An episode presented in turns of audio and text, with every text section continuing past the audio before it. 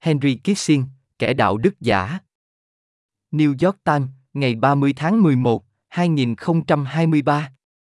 Henry Kissinger, người qua đời hôm thứ Tư, đã minh họa cho khoảng cách giữa lời nói và hành động của nước Mỹ trên chính trường thế giới. Lần lượt là cơ hội và phản ứng, chính sách đối ngoại của ông say mê với việc thực thi quyền lực và không quan tâm con người còn sót lại.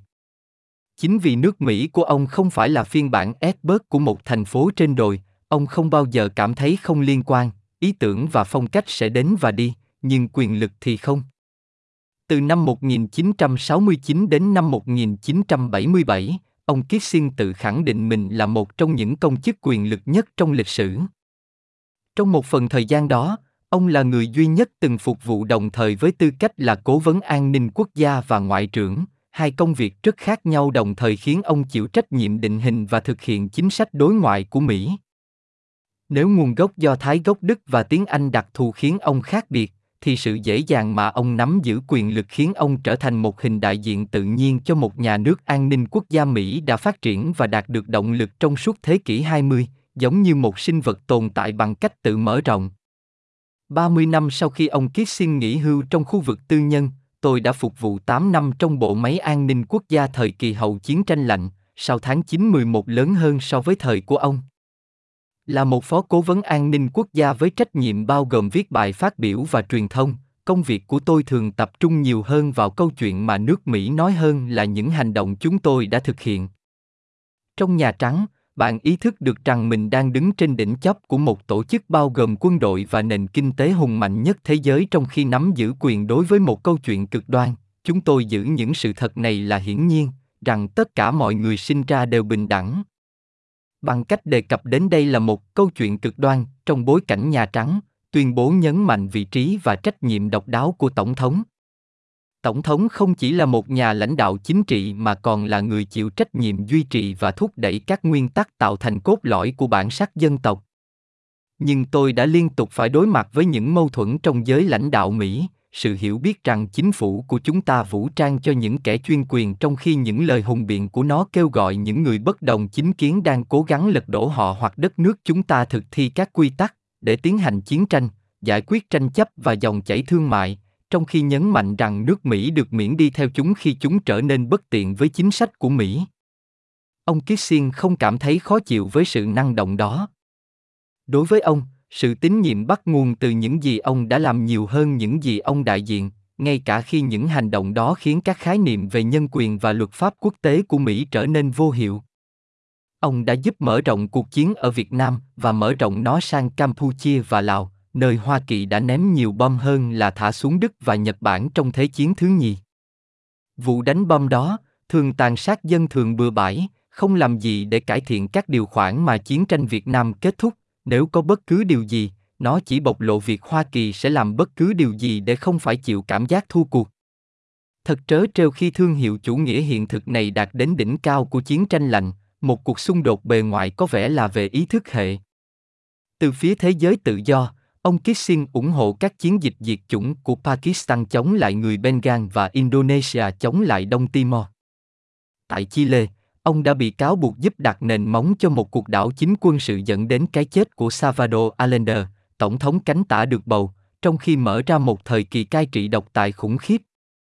Sự biện hộ hào phóng là ông Kissinger đại diện cho một đặc tính coi mục đích, sự thất bại của Liên Xô và chủ nghĩa cộng sản cách mạng, là biện minh cho các phương tiện nhưng đối với những vùng rộng lớn trên thế giới tư duy này mang một thông điệp tàn bạo mà nước mỹ thường truyền tải đến những người dân bị thiệt thòi của chính mình. Chúng tôi quan tâm đến dân chủ cho chúng tôi, không phải họ. Ngay trước chiến thắng của ông allender ông kissinger nói, các vấn đề quá quan trọng để cử tri chile có thể tự quyết định. Tất cả có xứng đáng không?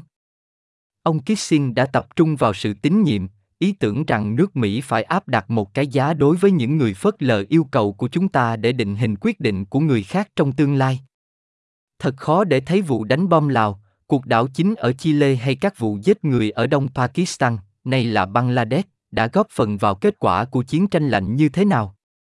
Nhưng quan điểm vô cảm của Kissinger về các vấn đề toàn cầu đã cho phép ông đạt được những đột phá mang tính hệ quả với các nước độc tài gần hơn với hạng cân của Mỹ, một sự hòa hoãn với Liên Xô làm giảm động lực leo thang của cuộc chạy đua vũ trang và mở cửa cho Trung Quốc làm sâu sắc thêm quan hệ Trung Xô chia rẽ, hội nhập Cộng hòa Nhân dân Trung Hoa vào trật tự toàn cầu và mở đầu cho những cải cách của Trung Quốc giúp hàng trăm triệu người thoát khỏi đói nghèo. Thực tế là những cải cách đó được khởi xướng bởi Đặng Tiểu Bình, cũng chính nhà lãnh đạo Trung Quốc đã ra lệnh đàn áp người biểu tình tại quảng trường Thiên An Môn, nói lên bản chất mơ hồ trong di sản của ông Kissinger.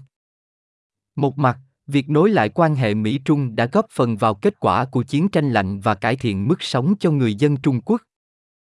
Mặt khác, Đảng Cộng sản Trung Quốc đã nổi lên như là đối thủ địa chính trị chính của Hoa Kỳ và là người tiên phong của xu hướng độc tài trong chính trị toàn cầu, đưa một triệu người duyên ngô nhĩ vào các trại tập trung và đe dọa xâm lược Đài Loan, nơi mà học thuyết của ông Kissing vẫn chưa được giải quyết. Ông Kissing đã sống nửa cuộc đời sau khi rời chính phủ. Ông đã vạch ra những gì đã trở thành dấu vết lưỡng đảng của các cựu quan chức xây dựng các doanh nghiệp tư vấn sinh lợi trong khi giao dịch trên các mối quan hệ toàn cầu. Trong nhiều thập kỷ, ông là một vị khách đáng thèm muốn tại các cuộc tụ họp của các chính khách và tài phiệt, có lẽ bởi vì ông luôn có thể cung cấp một khuôn khổ trí tuệ cho lý do tại sao một số người có quyền lực và hợp lý trong việc sử dụng quyền lực. Ông đã viết một kệ sách, nhiều cuốn trong số đó đã đánh bóng danh tiếng của chính ông như một nhà tiên tri về các vấn đề toàn cầu, xét cho cùng, lịch sử được viết bởi những người như Henry Kissinger, không phải bởi các nạn nhân của các siêu cường thực hiện các chiến dịch ném bom giết người, bao gồm cả trẻ em ở Lào, những người tiếp tục bị giết bởi những quả bom chưa nổ rải rác trên đất nước của họ. Bạn có thể chọn xem những quả bom chưa nổ đó là thảm kịch không thể tránh khỏi của việc tiến hành các vấn đề toàn cầu. Từ quan điểm chiến lược, ông Kissing chắc chắn biết là một siêu cường mang theo một biên độ sai lầm sâu sắc có thể được lịch sử tha thứ. Chỉ vài thập kỷ sau khi kết thúc chiến tranh Việt Nam, chính những quốc gia mà chúng ta đã ném bom đang tìm cách mở rộng thương mại với Hoa Kỳ. Bangladesh và Đông Timor hiện là các quốc gia độc lập nhận được sự hỗ trợ của Mỹ. Chile được cai trị bởi một nhà xã hội chủ nghĩa thiên niên kỷ mà Bộ trưởng Quốc phòng là cháu gái của ông Allender. Siêu cường làm những gì họ phải làm. Bánh xe lịch sử quay. Khi nào và ở đâu bạn sống quyết định liệu bạn có bị nghiền nát hay nâng lên bởi nó hay không. Nhưng thế giới quan đó nhầm lẫn sự hoài nghi, hoặc chủ nghĩa hiện thực, với sự khôn ngoan. Câu chuyện, tất cả những gì về nó, quan trọng. Cuối cùng, bức tường Berlin sụp đổ không phải vì những nước cờ được thực hiện trên bàn cờ của một ván cờ tuyệt vời mà là vì người dân ở phương Đông muốn sống như người dân ở phương Tây. Kinh tế, văn hóa đại chúng và các phong trào xã hội rất quan trọng. Bất chấp tất cả những sai sót của chúng ta, chúng ta đã có một hệ thống và câu chuyện tốt hơn. Trớ trêu thay, một phần sức hấp dẫn của Kissing bắt nguồn từ thực tế là câu chuyện của ông là duy nhất của Mỹ. Gia đình ông đã thoát khỏi bánh xe lịch sử trong gan tấc, chạy trốn khỏi Đức Quốc xã ngay khi Hitler đang thực hiện kế hoạch ma quỷ của mình. Ông Kissinger trở về Đức với quân đội Mỹ và giải phóng một trại tập trung. Kinh nghiệm thấm nhuần ông ta với một sự cảnh giác của hệ tư tưởng cứu thế kết hợp với quyền lực nhà nước. Nhưng điều đó không để lại cho anh nhiều thiện cảm với kẻ yếu.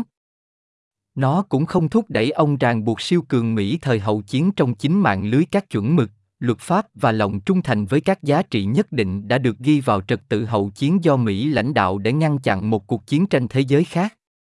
Rốt cuộc, sự tín nhiệm không chỉ là về việc bạn có trừng phạt kẻ thù để gửi tin nhắn cho người khác hay không, nó cũng là về việc bạn có phải là những gì bạn nói bạn là.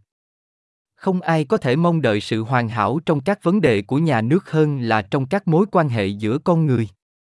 Nhưng hoa kỳ đã phải trả giá cho sự đạo đức giả của mình mặc dù nó khó đo lường hơn kết quả của một cuộc chiến tranh hoặc đàm phán. Trong nhiều thập kỷ, câu chuyện của chúng ta về dân chủ đã trở nên trống rỗng đối với ngày càng nhiều người có thể chỉ ra những nơi mà hành động của chúng ta làm cạn kiệt lời nói có ý nghĩa của chúng ta và dân chủ, nghe giống như một sự mở rộng lợi ích của mỹ. Tương tự như vậy, sự khăng khăng của chúng ta về một trật tự quốc tế dựa trên luật lệ đã bị phớt lờ bởi những kẻ mạnh mẽ những người chỉ ra tội lỗi của mỹ để biện minh cho chính họ bây giờ lịch sử đã đi đến vòng tròn đầy đủ trên khắp thế giới chúng ta thấy sự hồi sinh của chế độ chuyên chế và chủ nghĩa dân tộc, sâu sắc nhất là trong cuộc chiến của Nga chống lại Ukraine. Tại Gaza, Hoa Kỳ đã ủng hộ một chiến dịch quân sự của Israel đã giết hại thường dân với tốc độ một lần nữa cho phần lớn thế giới thấy rằng chúng ta có chọn lọc trong việc chấp nhận luật pháp và chuẩn mực quốc tế. Trong khi đó, ở trong nước, chúng ta thấy nền dân chủ đã trở nên phụ thuộc như thế nào vào việc theo đuổi quyền lực trong một bộ phận của đảng Cộng hòa. Đây là nơi mà sự hoài nghi có thể dẫn đến. Bởi vì khi không có khát vọng cao hơn, không có câu chuyện nào mang lại ý nghĩa cho hành động của chúng ta, chính trị và địa chính trị chỉ trở thành một trò chơi có tổng bằng không. Trong loại thế giới đó, có thể làm cho đúng. Tất cả những điều này không thể đặt lên vai Henry Kissinger. Theo nhiều cách, ông là một sáng tạo của nhà nước an ninh quốc gia Mỹ như tác giả của nó. Nhưng ông ấy cũng là một câu chuyện cảnh báo. Không hoàn hảo như chúng ta, Hoa Kỳ cần câu chuyện của chúng ta để tồn tại. Đó là những gì gắn kết một nền dân chủ đa chủng tộc ở trong nước và phân biệt chúng ta với Nga và Trung Quốc ở nước ngoài. Câu chuyện đó nhấn mạnh rằng một đứa trẻ ở Lào bình đẳng về phẩm giá và giá trị đối với con cái chúng ta và người dân Chile có quyền tự quyết như chúng ta. Đối với Hoa Kỳ, đó phải là một phần của an ninh quốc gia. Chúng ta quên rằng chúng ta đang gặp nguy hiểm.